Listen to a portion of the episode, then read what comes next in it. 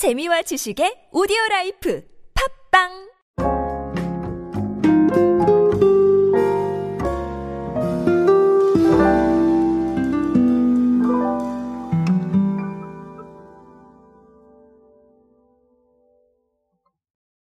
세상은 끊임없이 변하고 있죠. 그 변화에 따라서 물론 기업들도 아주 광폭 행보를 이어가고 있지만 기관들도 그만큼 여러 가지 새로운 시도를 하고 있습니다. 제가 실제로 기관에 많이 컨설팅을 가고 있고 또 기관의 디지털 마케팅에 대해서 강연을 많이 하고 있는데 그럴 때마다 좋은 사례들을 이야기하면서 어, 이대로 하실 필요는 없지만 그래도 좋은 정책이니 참고하면 좋다라고 말씀을 드리는 적이 있습니다. 그래서 오늘은 오랜만에 제가 기관 사례 하나 준비했습니다. 무엇을 반영을 했고 또 의미가 무엇인지 한번 벤치마킹을 해보도록 하시죠. 안녕하세요 여러분 노준영입니다. 인싸의 시대 그들은 무엇에 지갑을 여는가 그리고 디지털 마케팅 트렌드 인싸력을 높여라 이렇게 두 권의 책의 저자입니다. 여러분들과 함께 소비 트렌드, 대중문화 트렌드, 미디어 트렌드, 디지털 마케팅에 도움되는 모든 지식으로 함께하고 있습니다. 강연 및 마케팅 컨설팅 문의는 언제든 하단에 있는 이메일로 부탁드립니다. 제가 기관에 가서 컨설팅을 하거나 강연을 하면 가장 많이 고민을 하시는 게 어, 도대체 어떤 걸 반영해서 해봐야 되나 이런 고민들을 많이들 하세요. 아무래도 이제 기관은 조금 뭐랄까요. 어쨌든 간 정책이나 혹은 뭐 이런 행동으로 소통해야 되시는 부분이 있다 보니까 너무나 빨리 새로운 것들을 받아들이기는 조금 부담스러운 면이 있으시죠. 하지만 좋은 포인트들은 반드시 반영하실 필요가 있습니다. 이번에 하만 군이 하만 수박을 알리기 위해서 이 하만 수박 온라인 축제를 열었는데 총 24만 개의 수박을 판매했습니다. 어우, 뭐 엄청난 숫자예요. 24만 개면 그렇죠. 그런데 여기에 보니까 상당히 흥미로운 걸 많이 하셨어요. 뭐 드라이브 스루라던가 온라인 할인 판매 이런 거는 네, 기존의 어떤 마트라던가 혹은 커머스에서 충분히 시도를 했던 건데 일단은 첫 번째로 라이브 커머스를 했습니다. 라이브 커머스를 하면서 여러 가지 형태로 만났는데 택배로 판매된 수박량이 이전 축제보다 한 다섯 배 정도가 증가를 했다고 해요. 이게 모두 다 라이브 커머스로 물론 팔린 건 아니겠지만 그럼에도 불구하고 라이브 커머스를 시도했다는 게 상당히 중요한 거겠죠. 그리고 더 중요한 거는 이 소비자 홍보 디지털 마케팅인데 보니까 함안 수박 요리 키트 사용 후기 이벤트 릴레이 그리고 함안 수박 글짓기 이벤트, 함안 수박 쌓기 챌린지 네, 이렇게 조금 흥미로운 것들을 많이 하셨어요. 제가 참여의 경험, 소통의 경험 이런 것도 계속 얘기를 했는데 이 참여에 대한 부분 SNS에서 챌린지로 잘 챙기신 겁니다.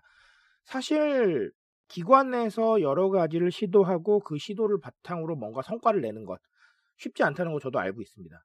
그만큼 막 엄청난 이야기를 만들어내고 그리고 기업처럼 드라이브를 하기는 좀 어려운 그런 부분들이 있죠. 그럼에도 불구하고 좋은 요소들을 반영을 해서 어, 이렇게 지난 수박 축제보다 훨씬 더 좋은 성과를 냈다라는 것이죠. 자, 우리가 여기서 알아야 될 건 이 라이브 커머스의 중요성은 제가 정말 아무리 강조해도 지나치지 않을 것 같습니다. 사실 지자체들이 이 라이브 커머스에 많이 관심을 보이시고 계시고요. 실제로 시도하시는 지자체가 계속해서 늘어나고 있는데 어, 이제는 우리가 가만히 기다린다고 해서 누군가 우리의 물건을 사주는 시대는 지난 것 같습니다. 적극적으로 나서서 직관적인 소통 구조를 만들어 가시는 게 정말 중요하다라는 말씀을 드리고 싶습니다. 직관적인 소통 구조는 제가 늘 말씀드리지만 어떤 거죠? 원하는 답을 빠르게 얻는 겁니다.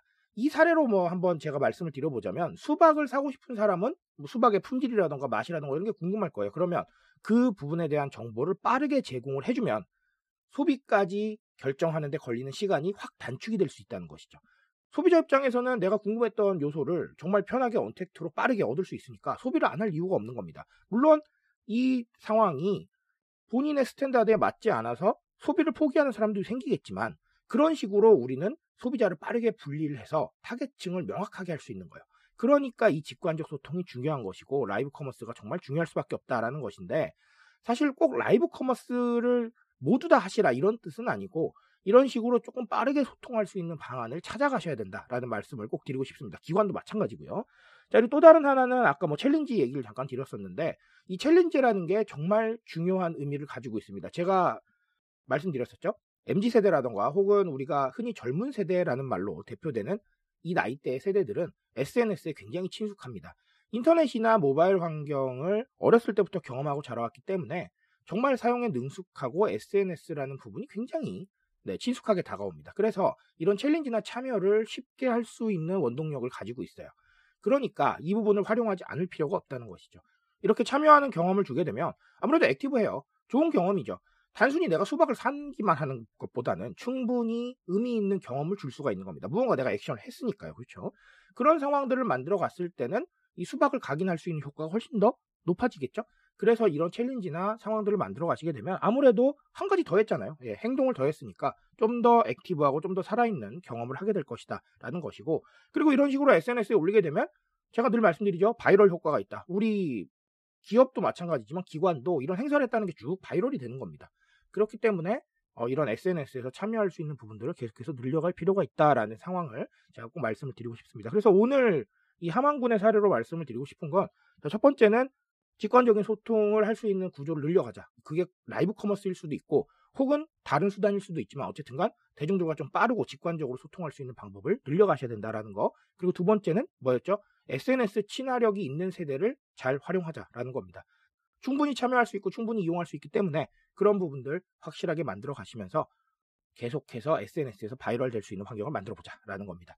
이런 상황들 만들어졌을 때 기관 입장에서도 충분히 웃을 수 있는 성과가 나올 수 있겠죠. 그래서 한 번쯤은 오늘 참고해 보시기 바랍니다. 트렌드에 대한 이야기 제가 책임집니다. 그 책임감에서 열심히 뛰고 있으니까요. 공감해 주신다면 언제나 뜨거운 지식으로 보답드리겠습니다. 오늘도 인싸 되세요, 여러분.